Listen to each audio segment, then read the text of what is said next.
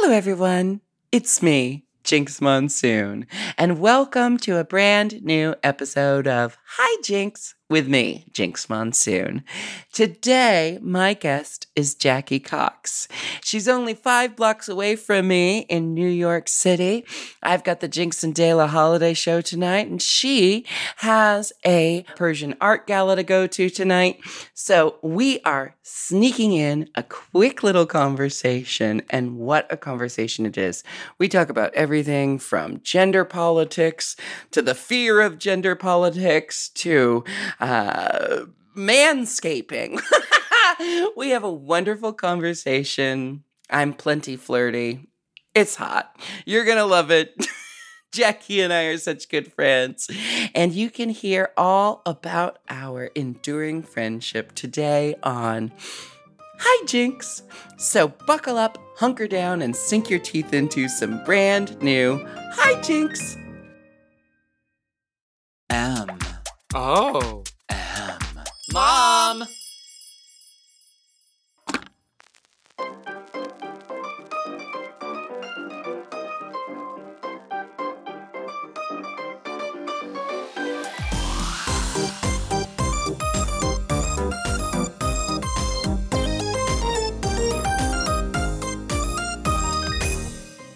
Hello, everyone. I'm Jinkx Monsoon, and welcome to Hi Jinx, a podcast where I, an internationally tolerated drag superstar, get to interview compelling and fascinating people about how they became who they are and why they do what they do.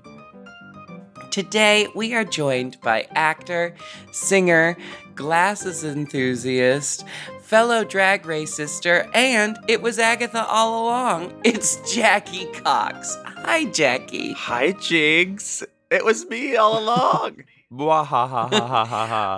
Let let's start with this, okay?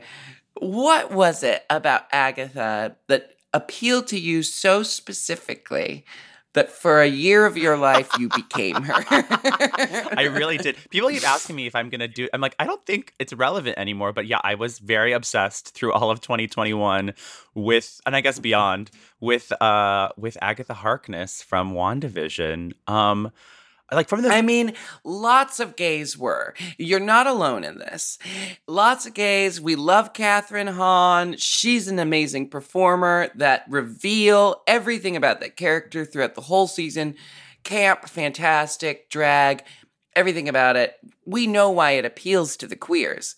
But why to you, Jackie Cox, specifically?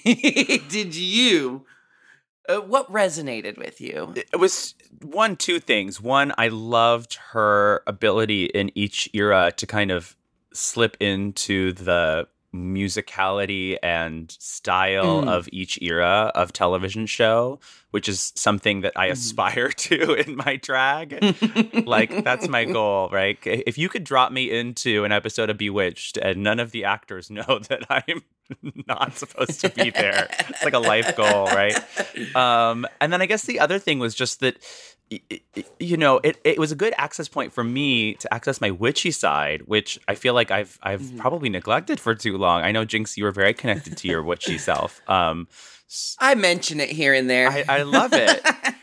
and it was it was kind of in this time of my life where we were just kind of creeping and crawling out of our bedrooms uh in I won't say post pandemic Mhm. but mid pandemic post vaccine it's the I got, I got my Mhm. vaccine like right after the show finished airing and so it was nice to kind of have this this kind of avatar for myself in the world as I prepared for the the I guess battle of rejoining society I I hear you fully.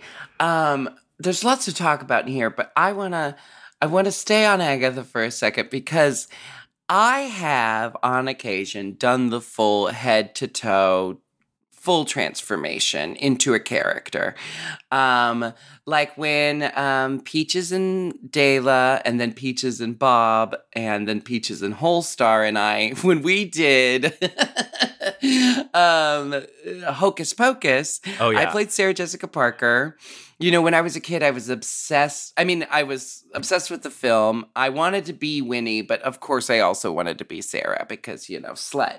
But when I put on the fucking mole, when I did the nose contour right, when I had that little, the dark roots in the wig and the costume replica, I would put on this costume and I would feel so powerful because I would see the character so fully that I stopped seeing me. And I think Avatar is the perfect word for that because it's beyond our drag. It's like our drag is an extension of us, but when we like cosplay as a character, like you're stepping out of even Jackie Cox and Jinkx Monsoon and into someone that's entirely not you. And there's something freeing about that. Maybe that's why cosplayers are so, you know, up their own asses. No, I'm joking. cosplayers are the sweetest people I've ever met. um, I think for me, it was yeah that, and I think something that happens, and maybe you maybe you agree, maybe you don't, is I think once you do Drag Race, you lose a bit of mm. the avatarness of your own drag character. You know, Jackie Cox mm, it was mm-hmm. a creation of mine that helped me be more than who I am out of drag. Um, but because Drag Race really pulls and pushes and peeks behind the curtain and you know rips the mask off, it's part of the genre mm-hmm. of that t- television show. You lose a little bit of the kind of protectiveness of your drag character. Yeah. And so then adding another character on top of it can sometimes feel in a way liberating. I know people sometimes ask like why do you hide yourself with drag or I don't know if people ask that specifically, but people kind of have that question mm-hmm. about why does drag um you know why do why do we, why do we put on this mask and i think it's something that we actually use to express parts of ourselves that maybe we're not as comfortable with or as uh, confident about um, and so you know i was like well now i'm Kathryn hahn i can do anything you know, that is that's absolutely true. You know, I lost all anonymity. Excuse me, anonymity. I lost all anonymity when I when I went on Drag Race, and we're talking about like pre Drag Race. I would have times where I'd run into people out of drag, and they'd be talking about having seen Jinkx perform the night before and I would say, Oh, yeah, what did you think of Jinkx?" Because they didn't realize I was Jinkx, And they'd say, For a cis female drag queen, um, she's really making a name for herself. And that literally happened like three or four times when I was, I was like, Oh, Jinkx isn't a cis female drag queen. And they were like, Trust me, I can tell. Mm, and I was like, Well, I'm Jinkx. So you want to see my pee pee? Um, um, but yeah, that's absolutely right. You know, like drag absolutely gives us that kind of superpower feeling. But after drag race, so many people want to talk to the human being inside the drag queen. Yeah. And they know that human being to an extent from like you said, peeking behind the curtain. And they don't necessarily want to talk to the character. They yeah. want to talk to the human being that they connect with. So that was kind of a, a learning curve for me because it used to be when I was in drag, if I was in drag, I was in jinkx mode, you know, mm-hmm. unless I was in my dressing room with other queens. But out in public, it's like you're getting full unadulterated jinkx at all times. I've had to kind of learn how to flip back and forth between you know, the human and the drag queen. Yeah. And then lots of times I have to then specify that I'm joking so that the person knows that was the drag queen talking and not the human being. Sure. Just just now, you know. well, that's I mean, and that's what I think is um, something that we'll keep exploring for the rest of our drag careers. But uh, yeah. certainly I love, you know, um, if I may segue, something that was so great about seeing please segue well, saying how, what, what you and Dela have created since the show, which are these personas of yourselves in your Christmas specials mm. and beyond, where you know they're still the Jinkx and Dela we may have met through Drag Race, but they're specifically mm. engineered into these shows and this specific, you know, um, uh, uh, I won't say cantankerous. Maybe that's too strong of a word, but this this this friendship with friction that we know is built for the stage, and I think that's part of what lets the yeah. audience relax into your shows. Is they're like, oh, we love when Jinkx and Dela have their kind of um, when they're at odds with each other because it's a we know it's part of a characterization and a performance that we the audience can then relax in um, and enjoy. Yeah. Yeah, the the holiday show is funny because Dale and I have such distinct personas when we do our solo work. And then you put us together on stage, and those characters have to morph a little bit because, for one, Dela does all of her solo shows completely solo. I do all of my solo shows, quote unquote, with quote unquote solo shows with major scale. So I'm used to having someone to play off of, but I'm the high status person in that scenario. Yeah.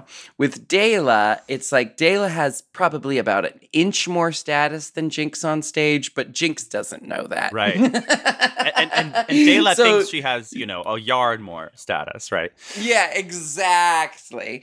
And then also we talk about how Jinkx becomes more of a slutty bitch in contrast to Dela, and Dela becomes even more of an idiot in contrast to Jinkx. Sure. And we've leaned into that throughout the years. So Uh, so I would say Jinkx becomes, if she's more of a slutty bitch, she's more true to your real self. So that's good. That's good. Jackie, when I first saw you perform live, you had just filmed Drag Race, and um, I, I'm maybe this isn't the first time I saw you perform live, but it was definitely a memorable evening because you were hosting a boylesque show. Oh, yeah. You had just filmed Drag Race. We weren't supposed to be talking about it, but we all, you know, it, we were we were talking in Morse code through eye blinks, essentially. And we were having a conversation without having a conversation because Dale and I went to see the show, and we all just were looking at each other like, mm? oh, I lost Mm? Jinkx. She Ah, froze. mm, mm, mhm, mm, ah, Joseph, can you hear mhm. Like it was like no one said anything, but we all knew, uh, and that's how it is with Drag Race. Um, you're We'll a have her repeat live question. performer. You're a you're you're a I live her after- singer. You're a comedian. Oh, wait, there you are. Oh, We- we lost you for a minute. Um, Jinkx, Don't don't worry. I was very charming. I was just saying that when we first, uh, when Dale and I first saw you, um, when I first saw you perform live, I think this is the first time I saw you perform live. Dale and I went to see a boylesque show you were hosting. We had a whole conversation without having a conversation. Now you sing live, you do live comedy. Um, uh, you are a, a, a live entertainer. What what drew you to singing live versus lip syncing in, in in your New York cabaret career? Sure. yeah, that's a good question because I think too, you know that me probably as a cabaret performer and New York knows me as such, but I think, you know, the way the show kind of edits you and Mm. portrays you, people are always surprised that I sing in my shows because they're like, wait, you couldn't hit those really high notes in the Madonna challenge. And I was like, yes, that's television, dear. Like, Yeah. like you know what I mean? Like I think they people forget that like, you know, they they purposely pick the worst vocal take you have if that's the story they want to you know, there's all these things that I'm like, you know, I don't think of myself as a singer, but I do love that using my real voice it it lends um itself to a different kind of storytelling. I think lip sync is also Mm. a, a a a way to tell a story or a way to perform a song is is and Mm-hmm. it definitely a an art form that I also love and I think is valid. But something about singing, it does give you the opportunity to really make a song your own, um, whether that's through Mhm. parody lyrics or just through the way that you're performing the song.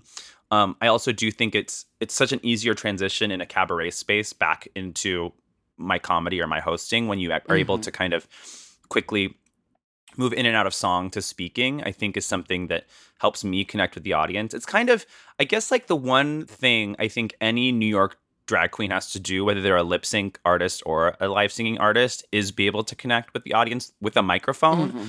um and i think Yeah. because i mean it, that's the one thing that people people are always wondering why new york drag is different. It's because new york drag is cheap. It's because the bars don't have the money to pay for a a big stage or b multiple queens. So they put one poor Uh-huh. girl out there for an hour and a half with a dj and a microphone and kind of just tell her good luck. And you're competing with Yeah. every other bar around the corner that has the same drag queen and microphone and dj and you have to be able to keep an audience in that bar drinking during the time of your show so that's kind of yeah. every New York drag queen learns you have to kind of build this connection with the audience if you want them to literally stay. So Yeah. that's something that I think sets New York drag apart, and everyone's like, "It's because it's the best." I'm like, "No, it's because it's cheap."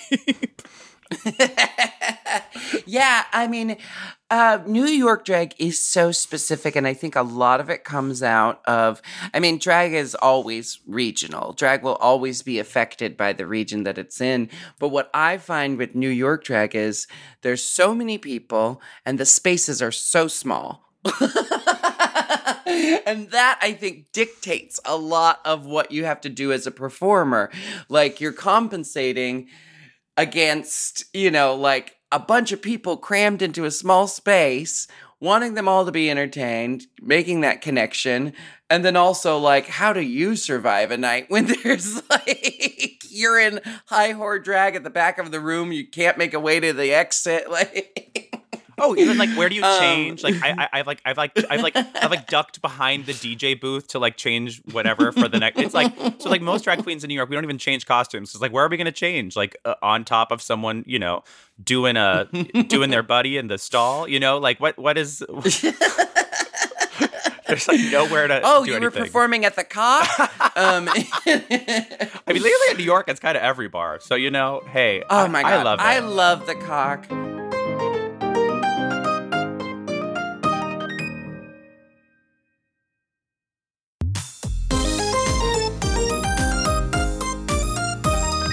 Do you know what my favorite thing about going to strip clubs um, or or the cock or anything Yeah. of that nature? My favorite thing is because I've been queer for a long time and I've always had this motherly energy and I used to um, you know I used to spend a lot of time at this queer youth center so I would at times counsel peers or give life advice and blah blah blah and I've had lots of friends throughout my life call me mom. Nothing shocks your system like walking into the cock seeing a friend of yours you've known since they were like 14 and you were like 16 and here they are buck naked on the bar in their 20s and they go hi mom Like- and you're like hi balls um I think that's great. I love it. Because here's the thing. I think we're finally. I think there's something big happening in gay culture that I think is directly Mm. tied to two things. One is I do think more gay men are really secure in the idea that gay marriage is the law of the land. And I think the local, I mean, Mm. not the local, the recent developments in the government support that. Ho- We hope, we, we knock on wood. I don't know if that's true, but I think Mhm. most most gay men feel that way. And two, PrEP Mhm. have made us finally able to kind of get back to that idea in the 70s before AIDS and before marriage was even a possibility of like being way more sexually liberated as a subculture. So, I mean, you say that this kind of stuff happens at the cock. I'm not joking. I think in at least in New York City, I think all the bars are getting a little more um I'll say positive around um, Mhm. people feeling themselves sexually and what have you. And yeah and I, I used to be kind of at odds of like, should I ever be, you know, around that kind of stuff, you know? And I'm like, you know what? People should be free to do their own things, and if it's in an in an adult in an adult space and there's, you know, consent involved, I'm like. Go for it, kids. You know, so so I say, you know, that, Yeah. that kid felt liberated enough to say hi, mom, to you at the cock. I love it. That's the future. That's the future that liberals want. I'm just gonna say it. yeah, you know, I I've just had such a long journey in my life with my sexuality of being you know so repressed and so ashamed of anything and so scared of anything sexual to then being like a total teenage slut, you know, like coming out at 14, sleeping around, then having like 2 years of like self uh self-induced uh, abstinence and like I've been all over the place and then now here I am in my 30s. I've done a lot of reading on the subject. I've had a lot of conversations. I'm in therapy. I'm in a committed open relationship. And I am probably one of the sluttier people I know, but I'm also like really vanilla. I'm like the most vanilla slut you've ever met. like, I like sex a lot and I just like it to be just really run of the run of the mills. Run of the mill. Okay, you know, well maybe that's something to explore uh, going beyond vanilla when you're in your 40s. There's always time. 40s 40s is when I'll get out the leather and latex. Um, now that we're talking about sexuality, and you were talking a little bit um, earlier about drag allowing you to explore parts of yourself. Oh yeah. I can say unequivocally, you know, my what drew me to drag in the first place was something that I didn't even realize in myself until later in life. And, you know, I've been very public and open of my own gender journey. I presently um, self identify as trans femme non binary. And I figured all of this stuff out about myself because I had drag to explore those areas of my life. What has drag helped you explore in yourself? Yeah, that's a really good and interesting question. And I think I'm still learning from my drag a lot more about the ways I've performed masculinity throughout my life, you know, Mm, and kind of mhm. feeling like I had to perform masculinity to either fit in. You know, I, I, I went through puberty in Wisconsin. Um, I lived with a mom who, from as early as I could remember, told me to walk differently and talk differently Mm. and and and try to be more masculine. You know, like Mhm. I was always asking when I was with my dad, my parents were divorced at a young age, I was always asking him to buy me Barbies and she would get mad and tell me I could buy action figures. Like all these kind of ways that we kind of teach children to perform masculinity. I think Mhm, Jackie was a mhm. way for me to undo a little bit of that and find where I really live and also um you know give me the comfort of knowing like how much of myself I I can own for myself and how much if I want to perform it for others I can. I guess you know I identify as a gender expansive uh they used to call this gender nonconforming, but you know, Mhm. I, I think I'm a gay man, and the reason I say expansive is because I think a man can be more feminine than I think traditional society allows. Um, and I think Mhm. a man can have feminine qualities. I think a man can wear clothing that we've cons- traditionally considered to be feminine clothing. All of those things are possible. Um, and I guess it's it, it, it's like saying that if gender is a spectrum, right, and we we pretend there's these two ends of Mhm. it, even though I don't know if there's really those are Mhm. the ends, but if we pretend that that's the if we Mhm. pretend that that's the truth, it's not that I'm Yeah. saying there isn't a binary. I think that most of us have to find a way to at least in our heads reconcile the fact that we've been taught a binary whether or not we identify with it or not it's still part of our society so if there is a binary i'm trying to push the binary as to be as broad as possible and to in- include everyone so that's why i don't say i'm non-binary even though maybe everything i'm saying sounds like a non-binary person but it's because i'm no, I think it makes perfect sense. Well, you know, we're at this interesting time because, and I think, honestly, I think this is how we tear down the construct of gender. Yeah. Because we're at this interesting time where you will see, like you're describing, gay men wearing clothing that is traditionally um, considered to be female or femme. And these people still identify as cis gay men.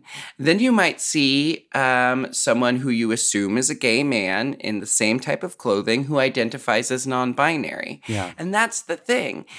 We are learning that what we assign to a person that doesn't have any bearing in reality because that person is the person who gets to decide what they identify as. yeah And it's such an easy n- concept, and it's also such a novel concept at this point in time. And one of my favorite speakers on this topic, Alok, um, I always say their la- I always want to say Alok Menon. That's it. I'm finally saying their name right.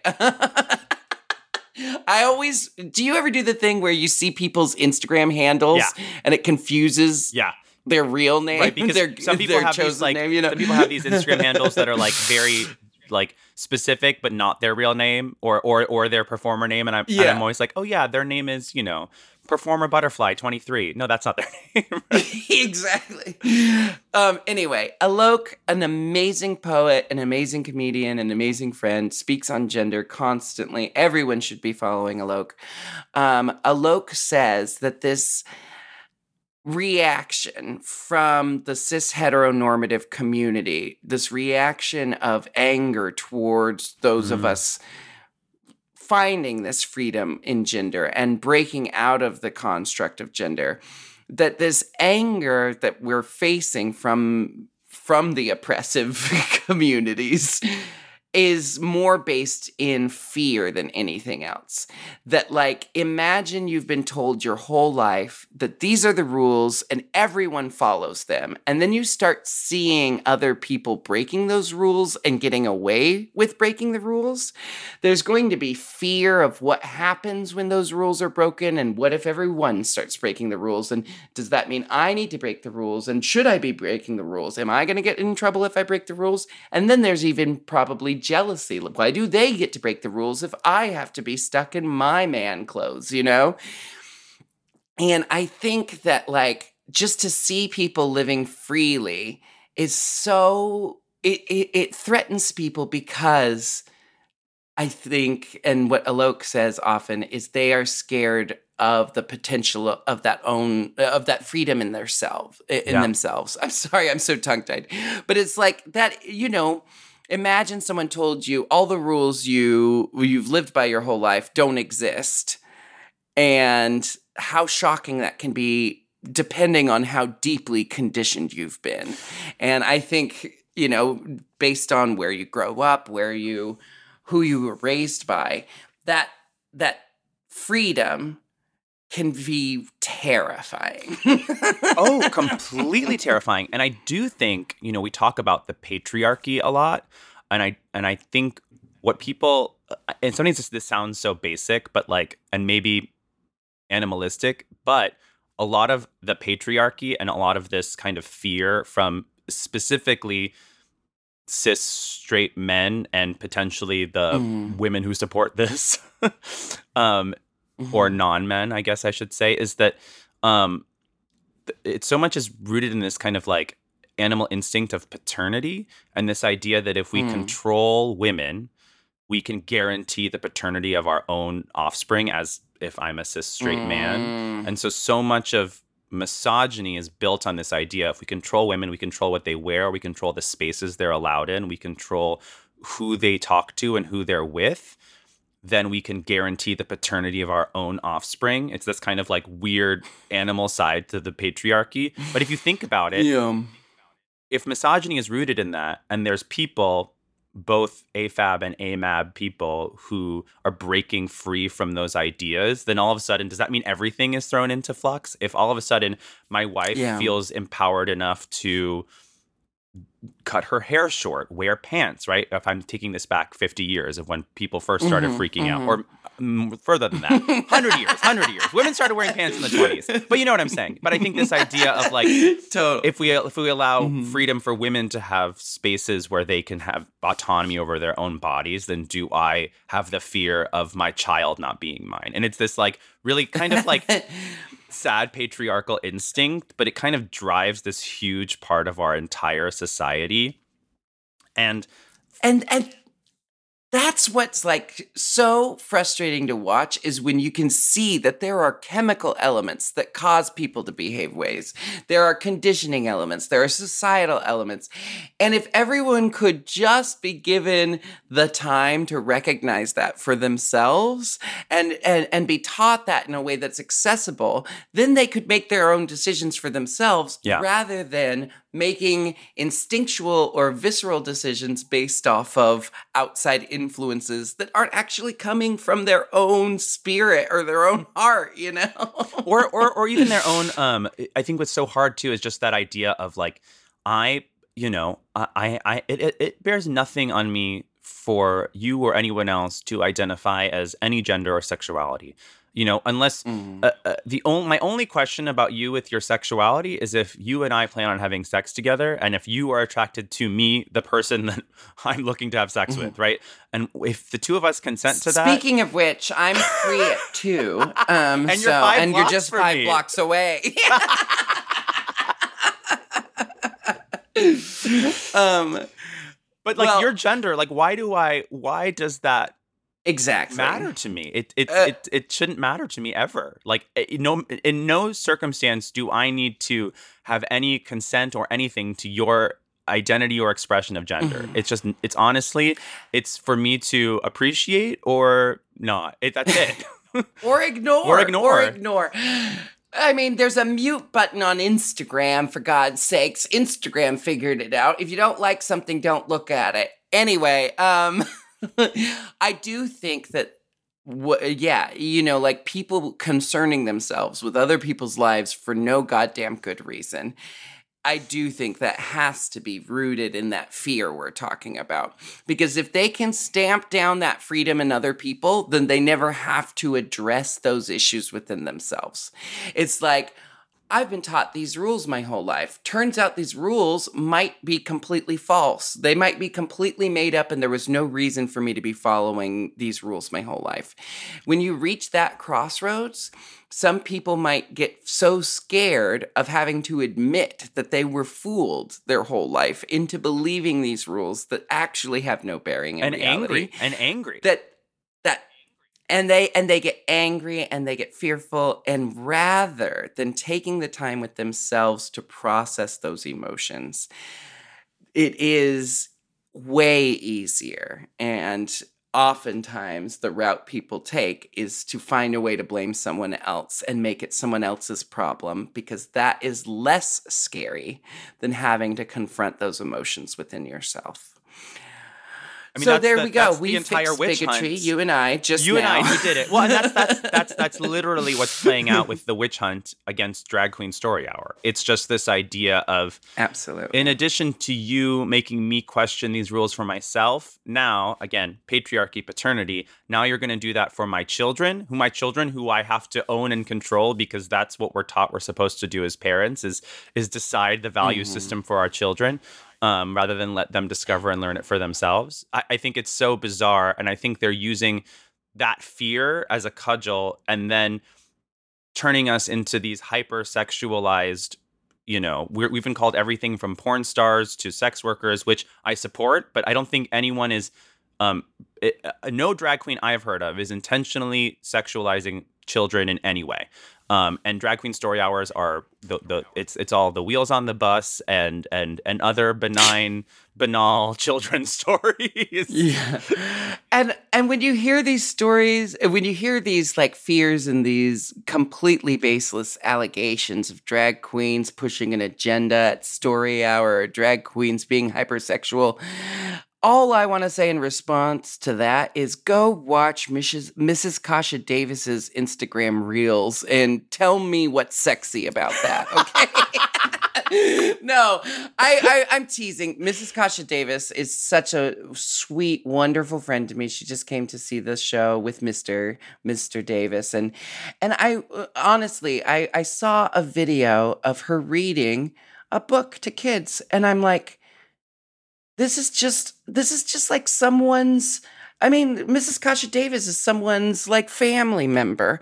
I mean, she Yeah. has kids in her own life. Like that's the other thing that always blows my mind is that the assumption that drag queens uh, you get into drag and suddenly you don't know how to be a functioning human being in Right. society. Right. It's like yes, we might push the envelope. That's a conscious choice we make. Right. We also know how to survive. We've also made it to this age without being killed in the streets Mm-hmm. by being a drag for being a drag queen. We know how to take care of ourselves. We know not to fucking say the things around kids mm-hmm. because we're human Yeah. beings, adult human beings.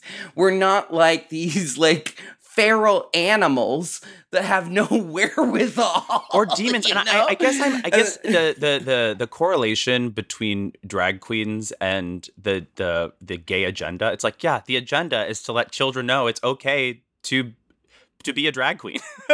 I guess that's the agenda. Is is is is to your point of we've avoided people trying to kill us is because we would love the next generation to grow up to not want to kill us. To be like, oh yeah, that drag queen I see down the street reminds me of when Mrs. Kasha Davis came to read at my elementary school or wherever.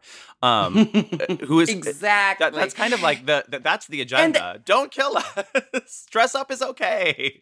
And they've and you know what like blows my mind to no end is that this what you just said that is the lesson we're teaching kids in every other area of life. Right. We're teaching I mean, think of what Sesame Street teaches kids uh, eat your vegetables, wash your hands, be kind to people uh, uh, in spite of your differences, Yeah. embrace people for their differences. I mean, that is the lesson we're teaching kids, but then also telling them, but not these people. Yeah. And if we if we pollute that idea, if we tell kids be kind and considerate and open-minded to all people except for these people, uh, you're just teaching kids bigotry. You're just teaching kids bigotry. Well, I mean that's it. it- That's it- all it is. It is, and I think you know, with that, you know, when I talked earlier about how mm, so many gay men feel so confident now in gay marriage being the law of the land, I Mhm. think because That's in adult bars. no Well- kids are going to these bars. but what I'm saying too is I think because Yeah. because it's now inappropriate in general society to Mhm. come down on people just for their sexuality. Now we have to go after their gender identity and their gender presentation, which is drag, because we've already said Yeah. that sexuality is okay.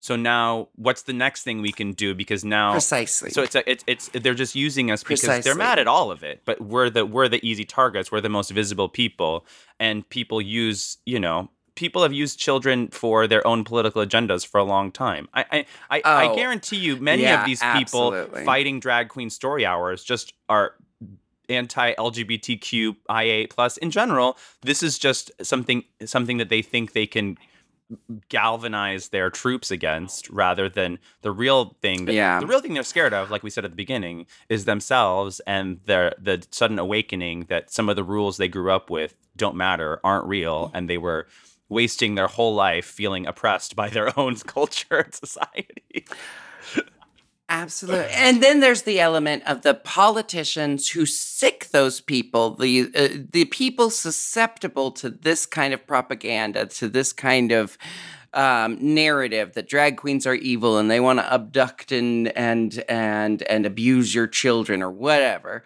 Whatever the storyline is, uh, we've got to acknowledge also that there are countless politicians who put this storyline into the world not because they actually care about the kids, not because they're anti LGBTQ, but because they know that this will rally their supporters together against one cause, and then you keep those people under your thumb. And it is a huge manipulation tactic. And every time, every time the words gun reform gets brought up, the next words out of a Republican's mouth are, but the drag queens.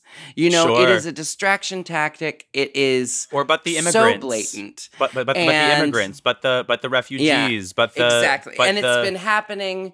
It's been exactly. yeah And then and and then what happens is those people susceptible to that kind of manipulation then turn around and cause actual damage. Yeah. And that's where we are right now. Mhm. And it fills me with so much rage and there's it's like you know if i didn't have a show to do right now i'd probably be yelling into the void because i'm just so angry all the time. And what you were talking about is the way this attitude has shifted. It's just a different way to be anti-queer. It's a the socially acceptable way to still be homophobic. Yep essentially the words pedophile and groomer have replaced the word faggot in the Yeah. mouths of our oppressors. yeah They have just found a new way to call us fags. yeah they You know, I and- specifically taken And to this way, the well, I was saying based on the beginning of our conversation, that video of me performing Agatha all along, Mhm. which Disney, the company, hired me to do, um, has been accused of grooming children, and I'm like, uh, I'm singing a song in a dress that goes up to here, um, uh, and his long in a sleeve. Victorian high collar. yeah.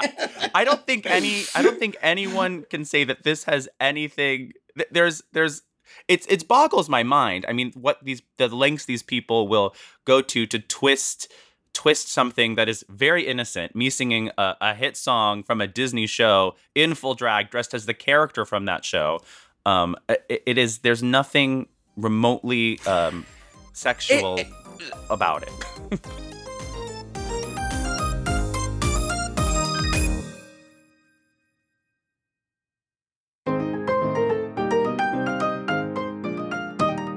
we have mutual friends. we have mutual friends, and of course, all of our drag sisters. But we are also um, uh, mutually friendly with the adorable, sweet angel babies that are the Zakar twins. Oh yeah. Um, how did your friendship with the Zakar twins come about? And um, you know, y'all have some. Uh, y'all. Oh, no, I lost half of it. Um, Wait, go back, Jinkx. sorry. Go back to how did your relationship with the Zakar Cool. twins? Yeah. How did your relationship with the Zakar twins begin? And it's always really lovely because you and the Zakar twins um, all uh, uh, have commonality in um, bringing forth representation of your cultures um, and being queer people from your cultures, bringing forth that representation. And it's always sweet to see the three of you together. So tell me, tell me how you met those boys. It's funny. I met them. I met them. I think just on Instagram, kind of during the like the the the madness. So it's a modern love story. modern yes. love story. we all just, you know, I was just kind of like we we were noticing each other just because they kind of saw like how out and proud I was about being, you know, someone of Persian ancestry. They're Iraqi. Mhm. those those two countries are neighbors and also like mortal enemies for like the better part of the last thousand years. Um, and so it was kind of fun for us to kind of when we talked about it, just to kind of like how can we represent kind of a little bit of the breaking of that kind of historical feud because it's it's tough for people from the um, we used to say um, MENA diaspora, but now I think rather than saying Middle Eastern North African, um, rather than centering the West in that conversation, the the Mm-hmm. term most, most more people like now is Swana, which is Southwest Asian and uh, North African. And I say that more for the listeners out there who may start seeing the word Swana come up is um, Mhm. Southwest of Asia and North Africa. That kind of diaspora of people have history of thousands of years that has involved Western influence as well. But um, Mhm. are there's a lot of complex geopolitical fighting that I'll never understand all the details of of what's happened between all of those countries, their relationships with religion, their relationships with um, the various conquering forces that have taken over them over millennia.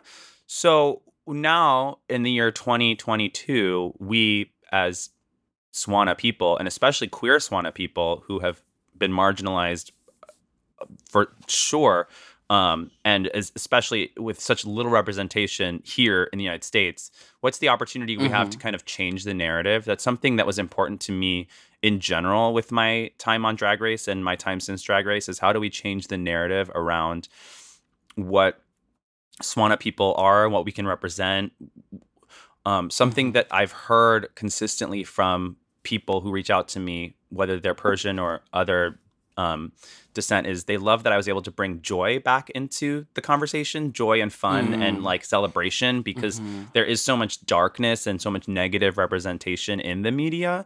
Um, Mm. and with that same token, I before we go anywhere further in this conversation, I do have to shout out the amazing women fighting for equal uh, equal rights in Iran right now. Mhm. It's huge. This is the Mhm. biggest biggest revolution since the revolution that brought um, hardline Islam to Iran. Um, and so I am a huge Yeah. champion of those women. That for the first women-led revolution in the world um, in modern times. It's incredible to see. So with the Zakar twins, um, we were like to, to, to take it out of the seriousness. Um, re- real quick, Jackie. Real Yeah. quick, Jackie. Um, do you have somewhere if if someone's new to um the conversation of that revolution happening right now? Do you have somewhere to direct them? That's like somewhere you would send someone to uh, I get the crash course on exactly what's happening. yeah so i like to send um especially like non um non Middle Eastern or Swana folks to Middle East Matters. It's an Instagram that really breaks down not Mhm. just what's happening in Iran, but in the entire region and kind of it's for a Western Mhm. audience and uh, they post every day, but it talks a lot about what's going on in Iran, but also what's happening in all of the other countries because that region really ricochets back and forth between what's happening, how each country influences each other, the kind of uh,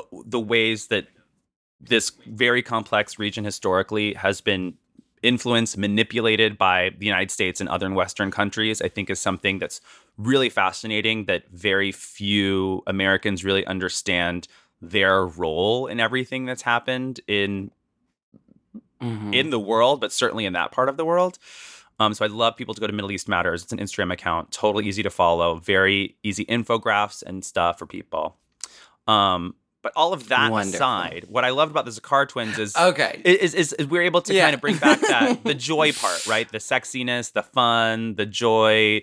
Um, we're actually thinking Mhm. of doing a new something new in the new year that's kind of really going to focus in on like our this kind of celebration of of of, of our bodies, of uh, maybe something a little sexier from all of us that you may jinkx. I think you'll love it. Um,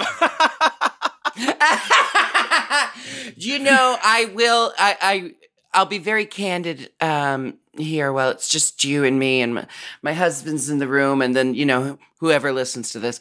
But uh, um, I we talked about how. Um, I was going to bring this up earlier, but you were on such a roll, I didn't want to stop your um, uh, thought train. But after Drag Race, it felt like something sparked inside of you. I don't know how much of a thirst trapper thought thought you were before Drag Race, but after Drag Race, you had that Manscaped campaign, and next thing I know. It's like, where's the OnlyFans, jo- uh, Jackie Cox? I am ready to be a patron of these erotic arts. yeah, well, that's that. Uh, that's something I didn't actually know that people would respond to me. I've always felt like comfortable and confident in like my, you know, own sexuality um, Mhm. and my own confidence as a sexual adult.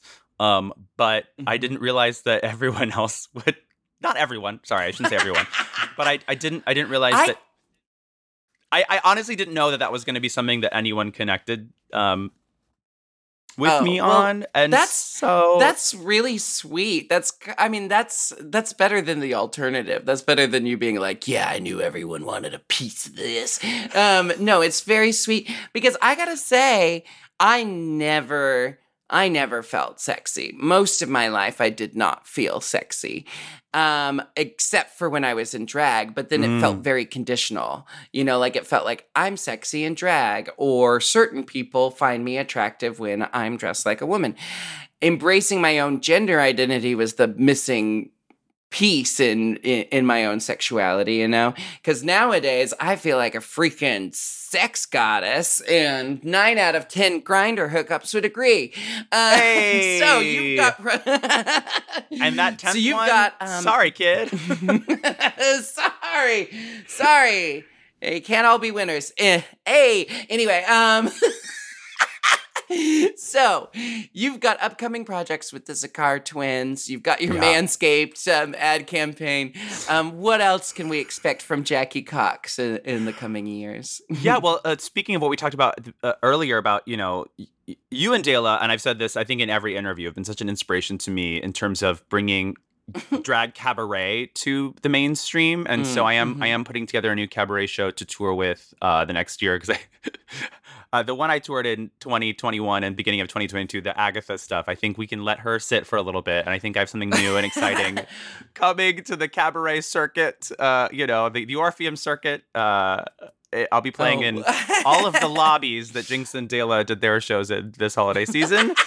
Um, so, and you're we're about to be neighbors for a very long time because your your show is two blocks from my apartment. Um, Chicago, the Oh, wonderful. musicale. Well, I know I'm I'm very excited, but I very much am someone who has to like I have to finish this project first. Like I'm currently on tour. yeah. It's like I, I I've you know I'm doing little things here and there to prep for Chicago, but I won't really click into that until this tour is over because I like every project to get my full attention while I'm doing it. So, but yes, I'm very excited.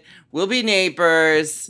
Um, I'll come over if I'm having a shaving emergency. I know you got all the the clippers and the manscapers, all of and it. they're a, they're a friend of the podcast, so I don't mind dropping the manscaped. As Ooh, I have on a, I Jackie have Cox. a, I do have a, I, I don't know when this is airing, but I do have a, a sexy, um, a sexy campaign for a different company that you'll have to stay tuned for um, on my Instagram. Ooh. So, So everyone, um, go follow Jackie Cox if you're not already doing it. If you love drag, follow her. If you love thirst trap posts, follow her.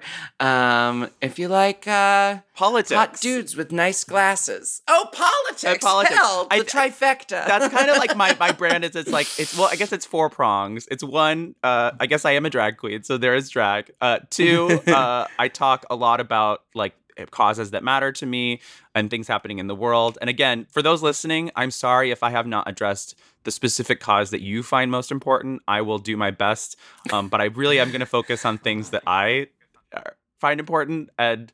Don't please don't be offended. I want you to be the champion of whatever you don't want to be the champion for. Jinkx, I'm sure you hear this all the time. Please address this every issue from every geopolitical corner of the continent and the Well, world. It's impossible. You can't do it. You can't do it. You can't do it. I mean, no one person can do absolutely everything. Absolutely no one thing can be everything for everyone, unless you're Michelle Yeoh.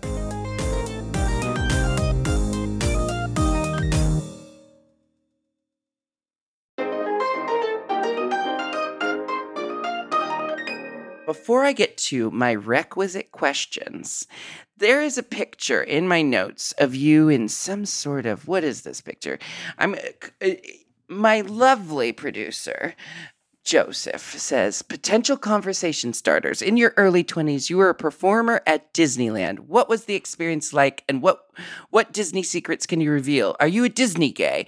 Was this your first big performing job? And then there's a picture of you you don't look like a Disney character. You just look like a general 90s teenager in in day glow in day glow what? PVC pants. Yeah, yeah. Do yeah. you know the picture I'm referring Oh to? yeah, yeah. This was yeah. Oh, so I um, funny you should ask. I did. I, I have a couple cabaret shows about this very topic that I've done for gay days at Disney. Um, I've had a very long relationship with that company that continues to this day. Apparently, um, uh, this is another one we can unpack for a long, long time. But the the shortest Yeah. version of it is that it's it was it was a way for my dad to connect with me. You know, uh, being a child of divorce and only being a couple a couple moments with my dad every every year is he lived in Orange County, California, most of my life, and so I, we spent a lot of time together at Disneyland when I was a kid, um, and I got a job there Yeah. after high school, um, and yeah, I'm definitely uh, in some ways a Disney gay, but it, has quite a few caveats, and I'm certainly not one to say that that company is free of fault or guilt or shouldn't be championing, you know, further progressive causes. Listen. So I, I, I'm not I'm not an apologist, but I it is it is a company and a brand that I've had a historic and long relationship with that I hope will get better in the future. Listen, like it or not, Disney is a part of all of our lives. It's very true. Like it or not, it's there. Truly, um, I think my listeners are very aware on my thoughts on capitalism, major corporations being, you know, what's killing our planet, and yet we are the ones who are supposed to fix the problem when clearly these CEOs are the ones causing the problem but aren't being held accountable. I think my listeners know that from me.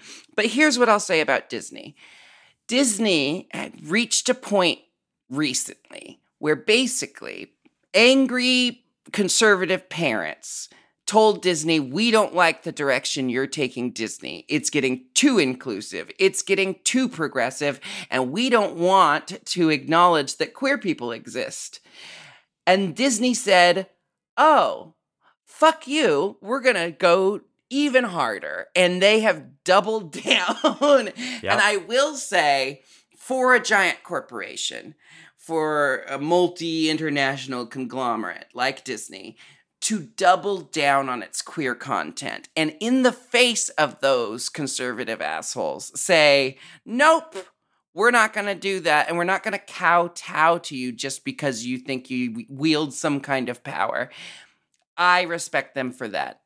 Corporate stuff, uh, um, you know, like uh, capitalist stuff, my feelings are very strong there, but at least they doubled down when they could have backed off. Yeah. So that's how I feel. Yeah, yeah, Um, that's and, and we could Cox. that could be a whole other ep- podcast episode too. We could just dive into Absolutely. that conversation. Jackie, I love you so much. I'm so glad we got to have this conversation. Um, and I'm excited to be your neighbor. So we're going to be hanging out a ton. I have I have my compulsory questions I ask every guest. Do you feel ready? I'm I'm ready. Okay. Question the first. Who is your celebrity crush today? I oh gosh, this is ooh, who have I been crushing on lately? Oh my gosh, this is a it, was Andrew Garfield for a long time. Um so cute. Um uh, gosh, maybe it's still Andrew. I'm not uh, ew, this is a good question. Um hmm. Yeah, I'm going to stay I'm to stay with Andrew for now. Uh, If I think of someone else, we'll keep going. Okay. I'm going to be super basic and say you're my celebrity crush today because I'm sitting here looking at you in your Jinkx and DeLa holiday t shirt and your gold frame lensless glasses. And I'm thinking, uh, there's there's no one else. Um, I'm also going to give a shout out to two of my new friends who are um, porn stars in French Canada, Leo Louise and Edward Ter- uh, Ter- Tarrant. Tarrant. I guess I've never heard it said out loud. Um, Leo and Edward are also my celebrity crushes today. Many many many crushes across the across Yeah. the world. um, second question is: Are you spiritual? No, I'm not actively spiritual. I am very open to the idea of spirituality. And I, I think I'm very solidly agnostic in that I acknowledge the possibility of spirits and a greater power, but it is not something that I have like a conscious connection to or awareness of. I I have an openness to it and I certainly love hearing about other people's really strong spiritualities and connections to Mhm. other powers. Um, I haven't ever had an experience that's made me feel particularly connected to a higher power, but I acknowledge the possibility exists, if that makes sense. Yeah. I mean, I think that's I I I think that's lovely because if we just keep our minds open to possibilities, I just think I don't know. It's the people who think that everything's figured out and everything's finite. It's like what makes you think that this t- point in time is so special compared to the last 2022 years you Sure. know? if if we continue to evolve over these last 20 The last few millennia. these last yeah whatever um if we've continued to evolve all that time what makes us think that this is the this was the goal Right. For sure. Yeah, I mean, this, I this this this you wanted a Lensa Um, AI app to be my- the end of humanity? Is that it? that was very good. Thank you. Very topical. Um, and my last question for you is what is your go-to karaoke song? My go-to karaoke song is George uh, Michael Faith. Speaking of spirituality, But you gotta have faith, faith, faith. whoa! I didn't even expect that to be a segue, but I guess uh, maybe I got maybe I gotta find faith. That's what you know. What you're gonna indoctrinate me in all of your Wiccan ways while you're here in New York, and by th- by this time next year, I will have sworn off color, only wear black. It'll be amazing. You'll be uh, a high priestess. You'll have Hecate on speed dial. Anyway, um, Thank you so much, Jackie. Uh, what are you doing tonight? Want to come see the show? I'll talk to you after the episode. Yeah, text me. I, I'm actually going to an amazing night of Persian art at 7 p.m. down in Chelsea Market, but maybe I'll come catch the uh, Uh, catch the end of y'all. Wonderful. Have a wonderful rest of your day, and thank you so much for joining me today.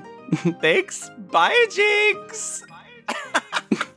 And thank you all so much for listening to Hi Jinx here on the Forever Dog and Moguls of Media Network. My name is Jinkx Monsoon, and we have new episodes every Wednesday. Be sure to search for Hi Jinx on your favorite podcast app and hit subscribe.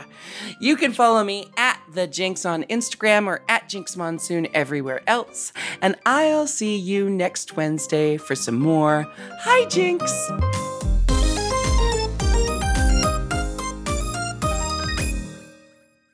M. Oh. M. Mom.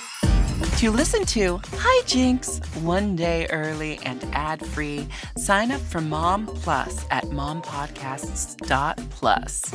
Hijinks is produced by Moguls of Media, aka Mom, hosted by me, Jinkx Monsoon, and produced by Joseph Shepard. Editing and sound design by Will Pitts, executive produced by Willam Belli, Alaska Thunderfuck, Big Dipper, and Joe Cilio.